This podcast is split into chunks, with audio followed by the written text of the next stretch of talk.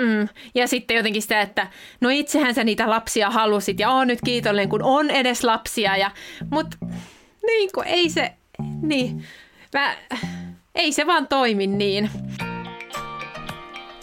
Tukea oman näköiseen ja tyytyväiseen arkeen. Rohkaisua ja inspiraatiota. Aitoja ja elämänmakuisia ajatuksia. Asiantuntijuudesta ammentamista. Syviä pohdintoja ja arjen huumoria. Äityyden parhaita puolia ja haasteita. Tahmeita käsiä, kiristyvää pinnaa ja sydämen pakahtumista. Keskeneräiset äidit podcast.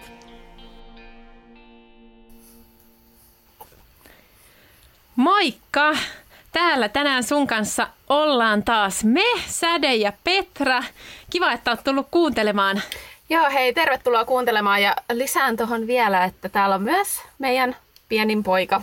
Ja me viime jakson seisomaäänityksistä innostuneina niin äänitään taas seisaltaan. Se oli hyvä juttu. Hei, mutta nyt mennään suoraan aiheeseen, koska meillä on, niin kun, meillä on tosi hyvä aihe, vähän haastava aihe tänään, josta varmasti riittää keskusteltavaa. Ja aihe on siis tunteet ja tunnesäätely, minkä mä koen ainakin semmoiseksi, mikä on haastanut kyllä äitiydessä paljon. Ja nyt ehkä ihan viime aikoina taas on työstänyt sitä enemmän. Ja mun mielestä sen työstämisessä on tosi paljon potentiaalia oman hyvinvoinnin ja koko perheen hyvinvoinnin kannalta, niin halutaan jakaa niitä ajatuksia sun kanssa tänään. Jee, mahtavaa. Mä oon myös tätä aihetta yllättäen äitiyden myötä päässyt prosessoimaan ja ehdottomasti ähm, siitä on hyötyä ja apua. Että säätely prakaa silti, silti aika ajoin, mutta e, kyllä mä koen, että ne taidot kehittyy siinä arjessa pikkuhiljaa. Voi vitsi, mulle tulee jo niin monta kommenttia tuohon, että mä sillä nyt juttelemaan, mutta otetaan kysymys ensin, kyllä ne ehtii tulla ne kommentit. Ää, eli kysymys on, viikko kysymys, joka ilmestyy sinne Instagraminkin. Minkä tunteen voimakkuus on yllättänyt äitiydessä? Joo, mä voin aloittaa vastaamalla ja nyt tulee ihan suora rehellinen vastaus, että kyllä mä sanoisin, että se mikä on yllättänyt on se kielteinen puoli, eli se, ää, se ärsyyntyminen ja kiukustuminen lapsille. Niin se on kyllä tullut yllätyksenä, että totta kai ää, se pakahduttava rakkaus ja ne myönteiset tunteet on sellaisia, että ää, niihin niitä ei ole osannut kuitenkaan kuvitella vasta sitten, kun ne on kokenut. Mutta mitä ei osannut aavistaakaan on se, että vaikka rakastaa niin paljon, että niin kuin sydän suurin piirtein särkyy säpäleiksi siitä kaikesta ylitse pursuavasta rakkaudesta, niin samaan aikaan voi joskus ottaa, että on niin, kuin niin ärsyntynyt jotenkin ja, ja haluaa päästä pois ja saada tilaa, niin se on kyllä ollut yllättävää tabuaiheet suoraan täältä tulee. Joo. Siis sanotaanko, että tosi, tosi samanlainen ajatus. Mä tota, oon nyt ihan viime aikoina vielä tunnistanut sen, että se tunne, mikä mulla tosi helposti tulee, niin se on viha. Ja mä en oo edes osannut sanottaa sitä aikaisemmin. En mä varmaan uskaltanut edes sanottaa. En mä ole ajatellut, että ne on niin kuin – että semmoinen olisi ok, niin, niin se, se on kyllä. Ja toki vastapainoksi pitää aina, no sit niitä muita. Ei, mutta siis totta kai ne, ne hyvät kanssa. Ja siinä ehkä sitten semmoinen, siis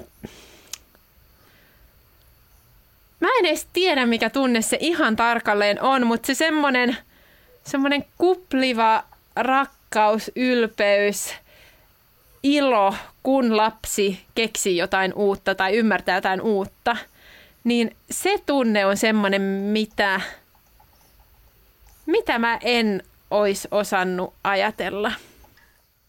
Käykää vastaamassa Keskeneräiset äidit podcast Instagramissa, että mikä tunne tai minkä tunteen voimakkuus on yllättänyt sut äitiydessä?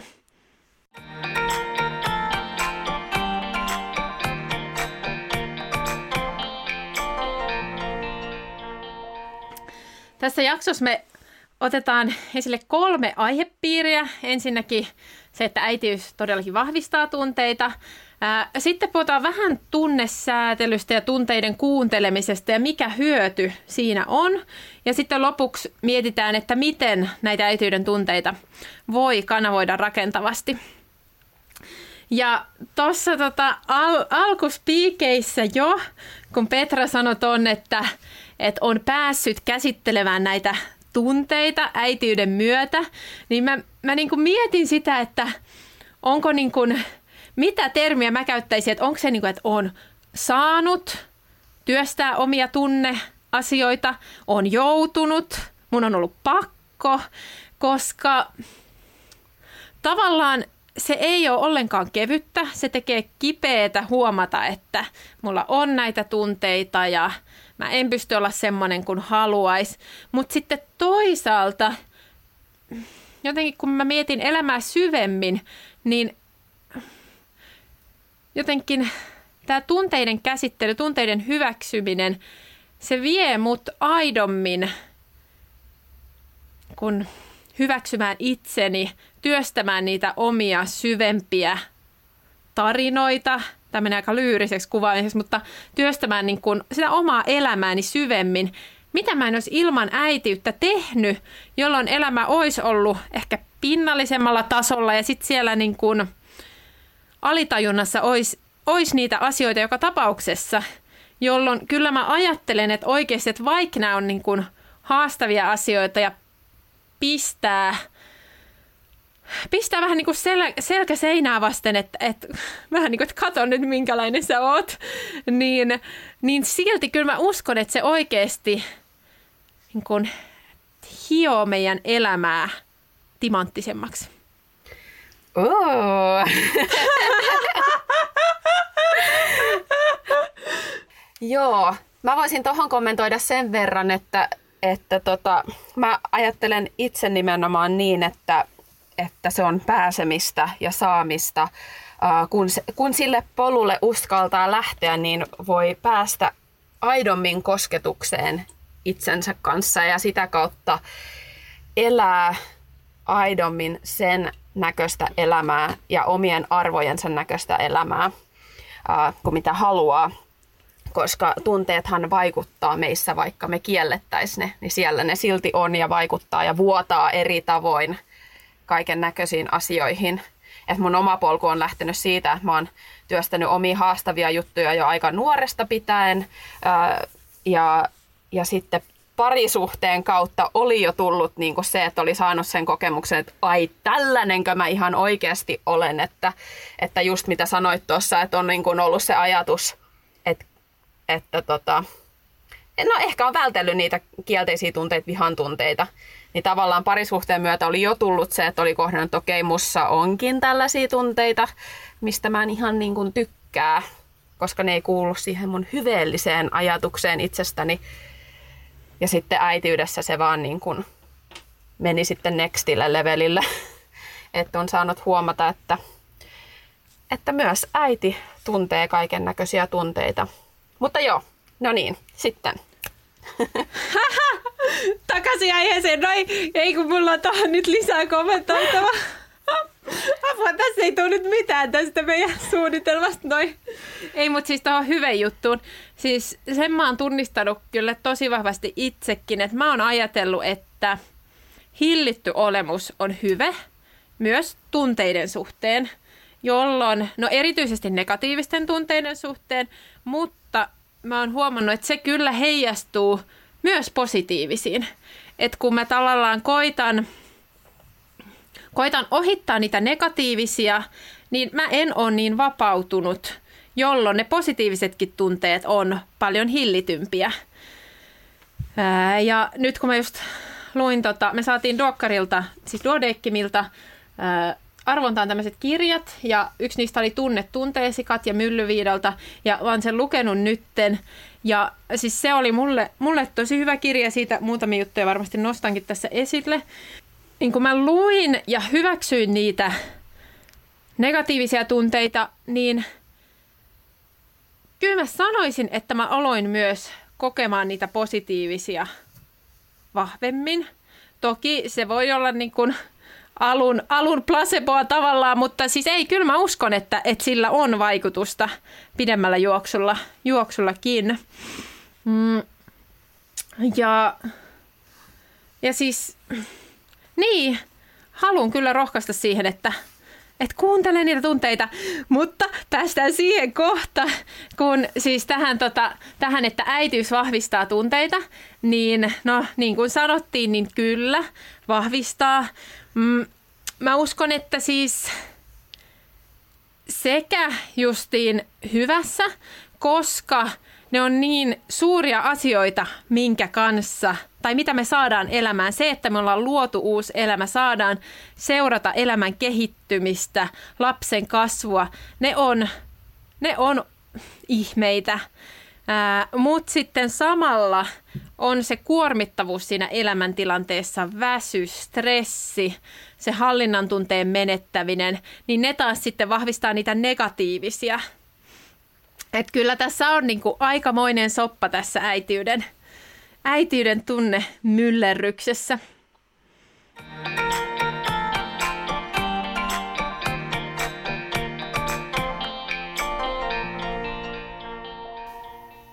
Yksi syy siihen, minkä takia kielteisiä tunteita siinä omassa äityydessä voi olla vaikea tunnistaa, kohdata, tunnustaa, ähm, uskaltaa jollain tavalla näyttää, johtuu siitä, että sellaista mallia me ei olla saatu.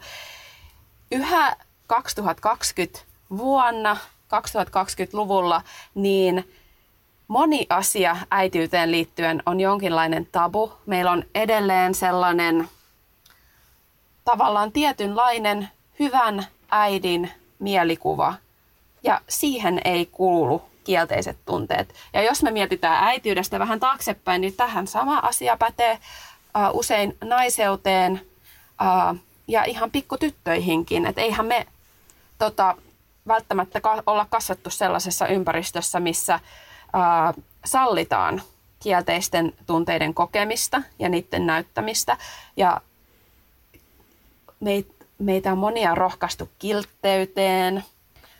Se on ollut, niin kuin Sade sanoi, niin hyveellistä padota niitä tunteita. Ja siitä, kun mennään sitten, kasvetaan nuoreksi naiseksi, niin sellainen vihaisuus, niin se on negatiivinen asia. Se on se viesti, mitä usein saa ympäristöstä. Ja sama myös parisuhteeseen, niin erityisesti naisen kielteiset tunteet, turhautuminen, viha, niin, niin tota, kyllä niihin liittyy jonkunnäköinen sellainen ei hyväksytty ilmapiiri noin niin kuin yhteiskunnallisesti ajateltuna. Onko sä huomannut tällaista säde? Siis joo. Ja mä tässä niin kovasti pohdin sitä, että, että mistä se niin ideaali elämä illuusio tulee. Koska niin kuin, kyllähän jokainen tietää, että ei elämä ole täydellistä, mutta sitten, että meidän pitäisi pystyä suoriutumaan äitiydestä täydellisesti, niin jotenkin, että mistä se niinku tulee. Ja siis toki kyllähän, kyllähän meidät opetetaan tavoittelemaan niin kuin hyviä tuloksia ja että tehdään asiat hyvin. Ja se on niin kuin, kyllä mä oon sitä mieltä, että se on hyvä juttu. Mutta sitten, että minkä takia meille ei jollain tavalla opeteta tai me ei sisäistetä sitä, että, että elämän yhtä luonnollinen osa on se, että on haasteita ja niin kuin, niin, että kaikki ei mene niin kuin ajattelisi.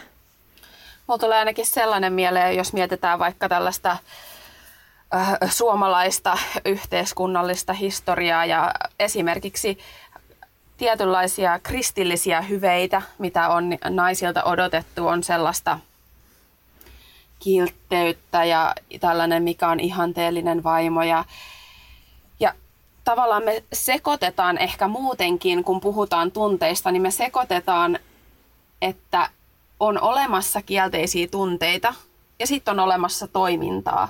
Ja totta kai on todella ää, moraalisesti vääriä ja muille ihmisille haitallisia tapoja purkaa kielteisiä tunteita.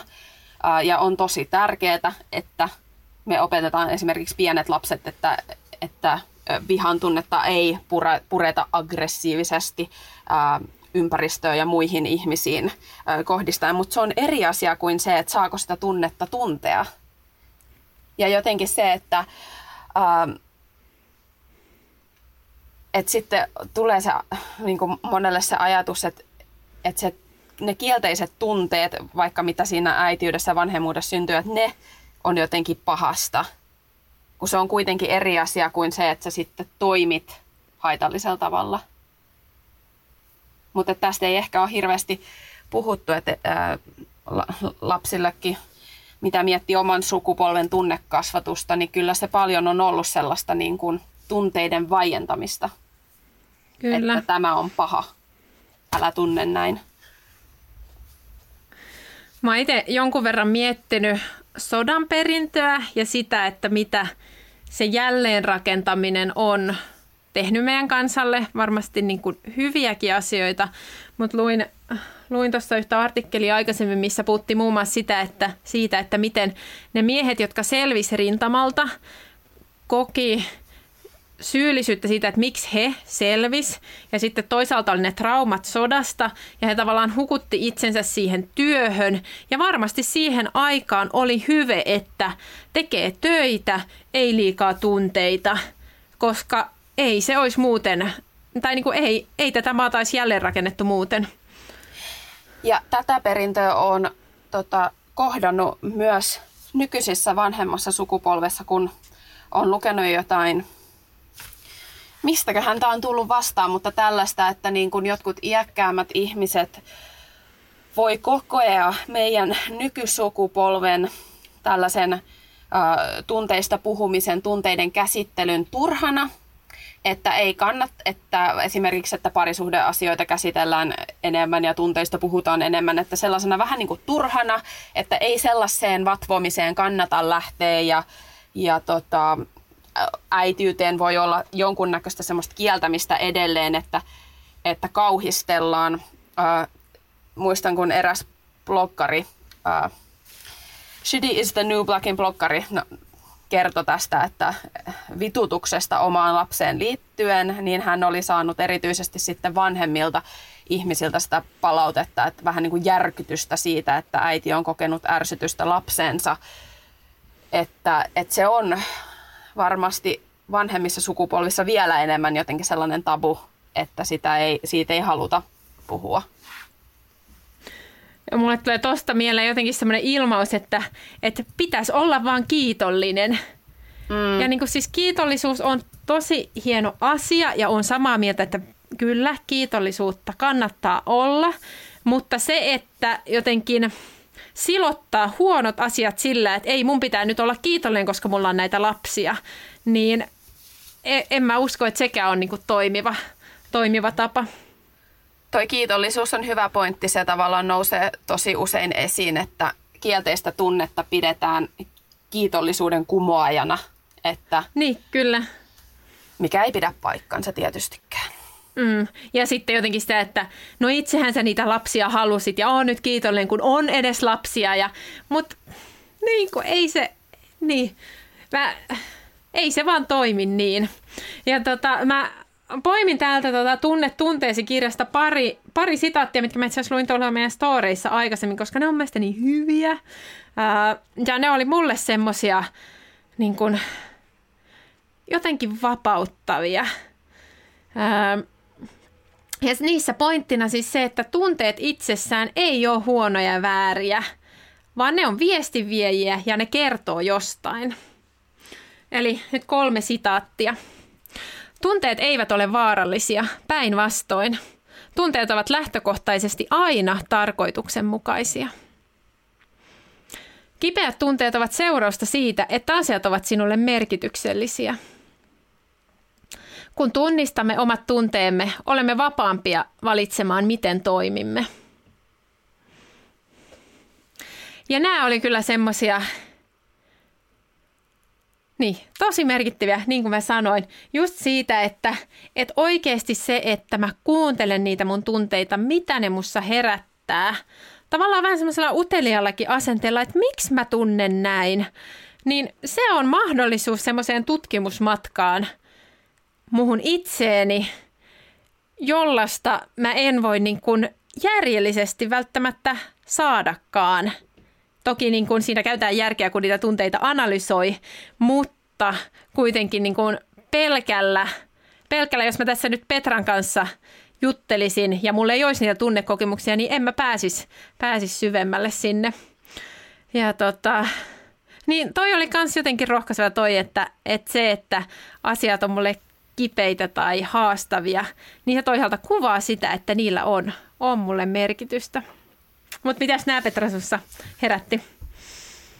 Tosi hyviä. Toi tunteet eivät ole vaarallisia päinvastoin, niin mä lisäisin siihen vielä sellaisen, että tunteet ei ole häpeällisiä. Et tuntuu, että, tuntuu, että usein on semmoinen niin kuin, ää, joko tulee, että säikähtää omaa tunnetta tai sitten nousee valtava häpeä ja se niin kuin molemmat voi aiheuttaa sellaista sen tunteen välttelyä ja sitten ei pääse kiinni siihen, mikä siellä takana on, että mistä tämä kumpuaa, tämä tunne. Ja varmaan suomalaisessa kulttuurissa erityisesti moniin tunteisiin liittyy todella voimakas sellainen häpeän, häpeän verho, joka estää meitä saamasta kiinni siihen, että mitä merkityksellistä me voitaisiin oivaltaa itsestämme. Ja tosiaan, kun siellä taustalla aina on niitä asioita, jotka, tai tarinoita, jotka synnyttää niitä tunteita ja niitä reaktioita, jotka ei aina ole edes ihan loogisia, niin jos me vaan yritetään niin kun, tukahduttaa niitä, niin sitten ne tulee jossain kohdassa yli niin kun, epäloogisesti, jolloin lapsillekin voi tulla se kokemus, että, että, niin että, että, että ne ei saa sitä esikuvaa siitä niin kuin loogisesta tunnesäätelystä ja jotenkin ne ei ymmärrä sitä, että, että miksi, miksi, miksi tämä asia oli niin, niin iso. Joo, toi on tosi hyvä pointti, toi tunteiden vuotaminen, että sä voit koittaa padota niin, kuin, niin paljon kuin ikinä pystyt, mutta se, se, se vaikuttaa sinussa kuitenkin se tunne, jota sä et halua kohdata äh, itsessäsi, että se jää sinne meidän kehoon ja vaikuttaa meidän tavallaan kokonaisvaltaiseen terveyteen, mutta sitten muutoin niin se vuotaa. Ja mä luulen, että tunteiden vuotaminen on hirveän tuttua monelle. Että miten ne, ne padotut tunteet ja kielletyt tarpeet, niin ne vuotaa siellä parisuhteessa. Sä yhtäkkiä sätit toista tai aloitatkin riidan jostain aiheesta ja oikeasti mikä siellä niin sua harmittaa, niin voi olla joku ihan toinen asia, mutta kun se vaan sen pitää saada vuotaa sinne – tai että jos, johonkin se purkautuu ja, ja just tunnistan ton, että on ollut itsellä ikäviä tilanteita, missä tavallaan ei ole prosessoinut omia tunteitaan, ei ole päässyt käsiksi niihin, ähm, on ehkä laimin lyönyt omia tarpeitaan, esimerkiksi ähm, levon tarvetta ja oman ajan tarvetta, ja sitten ne yhtäkkiä hallitsemattomasti purkautuu lapsiin siinä kohtaa, kun ollaan vaikka jos lähdössä ulos. Mä oon kuvannut, että nämä lähdöt, lähdöt on mm. sellaisia, niin kun, jotka haastaa meitä aikuisia, tällaiset siirtymät. Siirtymät, puhutaan usein, että siirtymätilanteet haastaa lapsia, mutta hei, oikeasti siirtymätilanteet haastaa meitä aikuisia. Että niissä niin kuin Kyllä. jotenkin vaikea kuvitella, että on olemassa vanhempi, joka olisi ikinä menettänyt hermojaan tämmöisissä lähtötilanteissa, mutta kuitenkin, niin, että sellaisessa tilanteessa on voinut jostain mitättömästä asiasta menettää malttinsa ja äksähtää ja sitten niin kuin me joskus tota, meidän äitipiirissä, niin, niin tota, juteltiin yhden aamun jälkeen, kun tosi monella oli ollut semmoinen haastava aamu, niin miten se, se jännitys ja se oli patoutunut jopa tänne niin niskaan ja ilmeisen, että oli semmoinen, me naurettiin, vaikka tavallaan kamala ja surkea asia, mutta oli semmoinen äiti-ilme, kun hampaat on kyristetty ja sä yrität niin kuin, että sul, sä tunnet sitä raivoa, mutta sit sä yrität hillitä sitä. Ja sit sun hampaat on kiristetty tai kiristyneenä ja jotenkin vaan todettiin kaikki siinä, että nyt on ollut rankka aamu kaikilla, mutta... Mutta ei niiltä niin kuin välty. Ja se on niin kuin se iso kysymys, että miten niihin suhtautuu, että, että voisi mahdollisimman rakentavasti pystyä toimimaan siellä arjessa.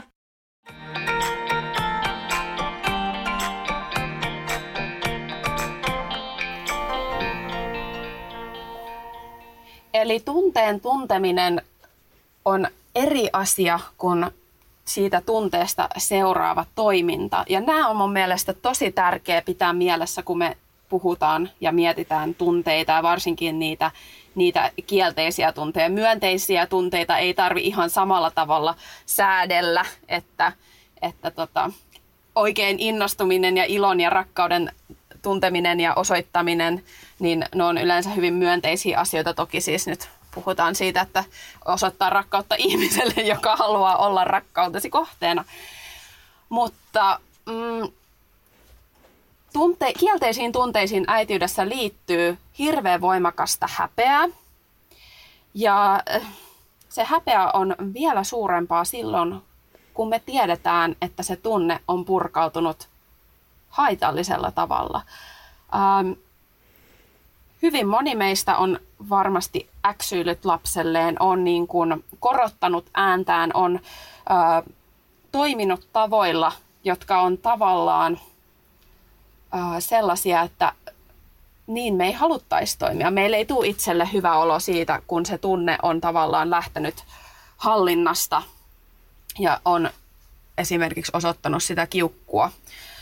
Ja tästä häpeästä mä jotenkin haluaisin sanoa sen, että uh, et häpeän ja syyllisyyden tunnistaminen, tästä puhuinkin jossain jaksossa, mutta et tavallaan että mä ajattelen itsekin henkilökohtaisesti, että se on tosi tärkeä viesti mulle se syyllisyyden tunne äitinä. Syyllisyyden kokeminen omassa äitiydessä ei ole sellainen asia, mistä varsinaisesti tarvii pyrki eroon, vaan se syyllisyyden tunnekin on viesti jostain. Se viestii siitä, että hei, nyt mä en toiminut oikein, nyt mä en toiminut arvojen mukaisesti. Ja silloin se on niin kuin mahdollisuus tehdä korjausliike. Tehdä tavallaan, pyytää anteeksi lapselta ja huomata itsessään, että hei, tämä asia onkin mulla vähän haastava. Ja ja tätä mä oon itse tehnyt omassa äitiydessäni tosi paljon, yllättynyt siitä, että ei vitsi, että kerta toisessa jälkeen tollaisessa tilanteessa mulla menee hermot ja mä toimin sillä tavalla, mistä mulle, mulle jää niin kuin ikävä fiilis loppupäiväksi, että ei vitsi, että toimin noin ja noin. Niin mä oon tavallaan kuunnellut sitä syyllisyyden tunnetta ja sitä kautta on löytänyt sen mahdollisuuden, että kohdata se tunne ja sanoa äänen, että oikeasti, että mä koin tossa niin, niin paljon vihaa ja ärsytystä – ja sitten voi alkaa löytää keinoja kanavoida rakentavammin sitä. Mutta jotenkin sitä, että jos tässä kun puhutaan näistä, niin nousee niitä syyllisyyden tunteita, niin älä pelkästä syyllisyyden tunnetta, että et sitä kautta, kun uskaltaa kohdata sen armollisesti, se, että okei, hei, että, että mäkin teen virheitä vanhempana ja tavallaan se ei ole maailman loppu, vaan se on mahdollisuus kasvuun. No niin. Joo. Mulle tota ensinnäkin tuosta tuli syyllisyydestä ja häpeästä se ajatus, että, että niin se just näyttää sitä, että ne asiat on sulle niin tärkeitä, että ne liikuttaa sua. Että oikeasti, että sehän on niin kuin lähtökohtana tosi hyvä asia, koska siis se, että sä et kokisi syyllisyyttä huonoista asioista, niin, tai että olisi niin kuin tunteettomuutta, niin se olisi tietysti vielä pahempi. Että tota, ja ne on nimenomaan sitä viestin, viestinviejiä ja sitten viestinviejiä siitä, että ne asiat on tärkeitä ja sitten sitä kuormituksesta usein, että mikä kuormitustilanne on päällä. Sitten pitää tota, kommentoida tuohon, kun sanoit, että, että niin kuin näihin positiivisten tunteiden säätelyihin ei tarvi niin, kuin, niin sanotusti työkaluja. Ja siis mä oon samaa mieltä, että tarvitaan enemmän tähän negatiiviseen, mutta sitten itse jotenkin kokee sen, että kyllä ne positiivistenkin tunteiden niin kuin sanottaminen ja ilmaiseminen, niin kyllä mun täytyy tiedostaa sitä tässä arjessa, koska sitä menee niin helposti semmoiseen moodiin, että tekee vaan asioita. Ja no sekä parisuhteessa että lapsia kohtaan mielestäni onnistuu paremmin sanottamaan niitä positiivisia, mutta kyllä niin kuin mä haluan osoittaa sen lapsille, niin kuin, että hei, teidän on kivaa ja mä nautin teidän olemisesta. Ja sitten jos menee semmoiseen suorittamismoodiin, niin sitten se vähän niin kuin ei välttämättä toimi. Toi on aivan totta. Joo, tosiaan tarkoitin, tarkoitin enemmän just sitä, että, että kielteiset on sellaisia, jotka vaatii jotenkin enemmän sellaista äh, ehkä niiden tiettyjen lihasten harjoittamista, jotta osaa rakentavasti kanavo, kanavoida sitä. Ja joo, mutta joka tapauksessa toi on aivan totta, että niiden sanottaminen ja esille tuominen niin, ja näyttäminen voi olla kyllä tosiaan sellaista, että sitä, sitäkin pitää työstää. Mutta joo, mennäänkö nyt näihin niin kun, tunteiden kanavoimisen rakentavasti? Joo. Ensimmäisenä mä sanoisin oikeastaan just se kielteisten tunteiden hyväksyminen, mistä me ollaan puhuttu. Että hyväksytään, että meillä kaikilla on niitä ja se itsessään ei ole mikään epäonnistuminen, se ei ole huono juttu, vaan se on niin kuin normaali osa elämää. Kun on hyväksynyt ne tunteet, niin sitten sanottaminen, mitä ne tunteet on, mitä ne mussa herättää, mistä ne ehkä voi kummuta – ja niin edelleen. Tähän on paljon, paljon hyviä oppaitakin, mutta siis se, että niin kuin lähtee seuraamaan sitä tunteen tarinaa, kertoo sitä itselleen. Ja sitten kun on tavallaan kertonut sitä tarinaa, niin sitten se myötätunto itseä kohtaan. Tavallaan, että, että niin, sä oot kokenut tommosia asioita, sä tunnet tommosta, se on ihan ymmärrettävää. Mulla oli yksi tilanne, tota, tai mulle illat on välillä aika haastavia, koska silloin on käyttänyt ne koko päivän energiat. Ja sitten jos lapset pistää hanttiin, niin sitten on, sit, niin kuin mulla ei ole sitä energiaa niin kuin lähteä sumplimaan siinä, vaan sitten tulee semmoinen, että niin kuin nyt.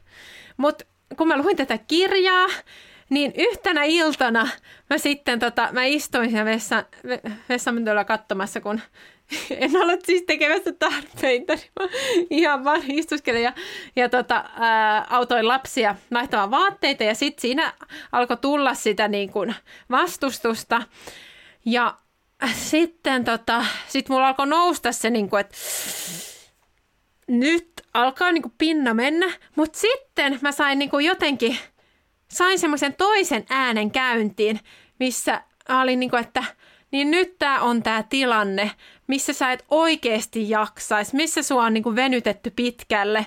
Ja niin kuin, että vähän niin kuin, että tavallaan henkisesti vähän silite itseä olkapäälle, että, että voi vitsi, että tämä on niin kuin sulle tosi haastava tilanne. Ja sitten kun mä sain sen tavallaan myötätunnon kokemuksen itseltäni, niin sitten tuli semmoinen olo, että siis no ehkä tämä tästä. Ja se oli jotenkin, se oli tosi siisti kokemus, koska mä en ollut kokenut sitä aikaisemmin tuommoisessa tilanteessa. Mutta ja nyt haluan niin sitä, no eilen taas oli tilanne, jossa en pystynyt siihen, no sitten mä sanoin miehelle, että, että hei, että nyt voitko jatkaa tästä.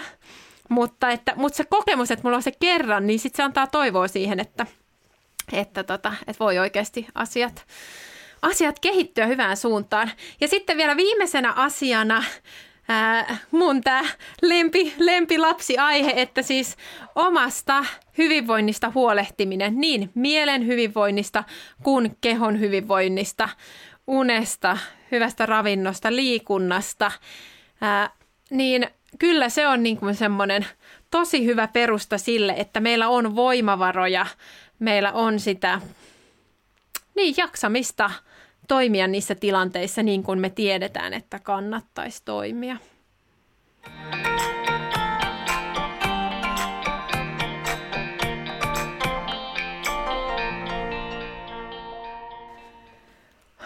Tunteet ja tunnesäätely oli kyllä oli tosi hyvä aihe. Saatiin kyllä hyvät keskustelut, mutta ei ole mikään ihan helppo aihe kyllä, mutta se, semmoista asiat, mitkä toivotaan, että sä ehkä voisit saada mukaan tästä, niin on se, että äitiyteen kuuluu tunteiden eskaloituminen, vahvistuminen ihan normaalina ilmiönä. Myös ne kielteiset tunteet on ihan normaalia ja ne viestii jostain. Ja niitä kannattaa kuunnella, koska just sen hyväksymisen, kuuntelemisen, niiden omien tunnetarinoiden, niihin tutustumisen kautta me voidaan saada sitä ymmärrystä, sen jälkeen me voidaan antaa meille sitä myötätuntoa. Ja sitä kautta voidaan päästä antamaan myös lapsille parempi esimerkki ja parempi niin kuin tuki heidän tunne, tunneelämässä. Joo, mahtava, mahtava jakso. Odotan, että mä pääsen kuuntelemaan, mitä ihmettä me ollaan oikein taas höpisty täällä. Kyllä. Tässä menee aina Mut niin mulla- flow-tilassa, että sit kun kuuntelee jälkikäteen on silleen, että ai, me puhuttiin tollasestakin. Sanoppa, mutta mulla on fiilis, että tässä on potentiaalia mun uudeksi yhdeksi lempijaksoksi. Oi, mahtavaa.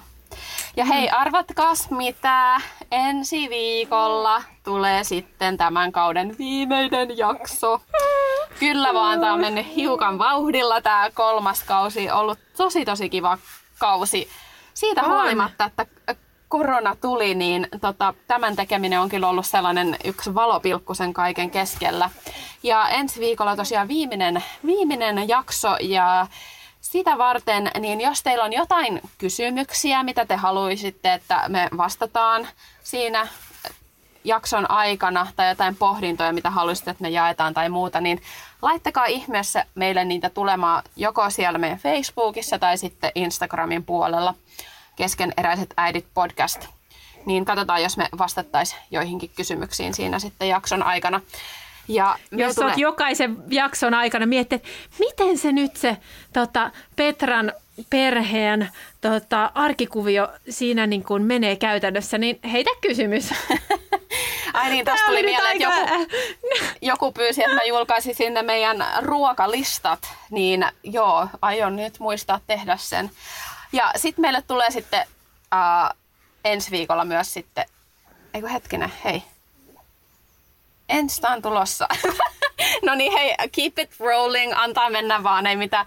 Siis mä luin täällä, täällä lukee, Insta on tulossa myös kesäkallup, jonka tuloksia ruoditaan sitten viimeisessä jaksossa, niin tosiaan se tulee siis ensi viikolla, jotta me voidaan niistä puhua siinä jaksossa, eiks näin?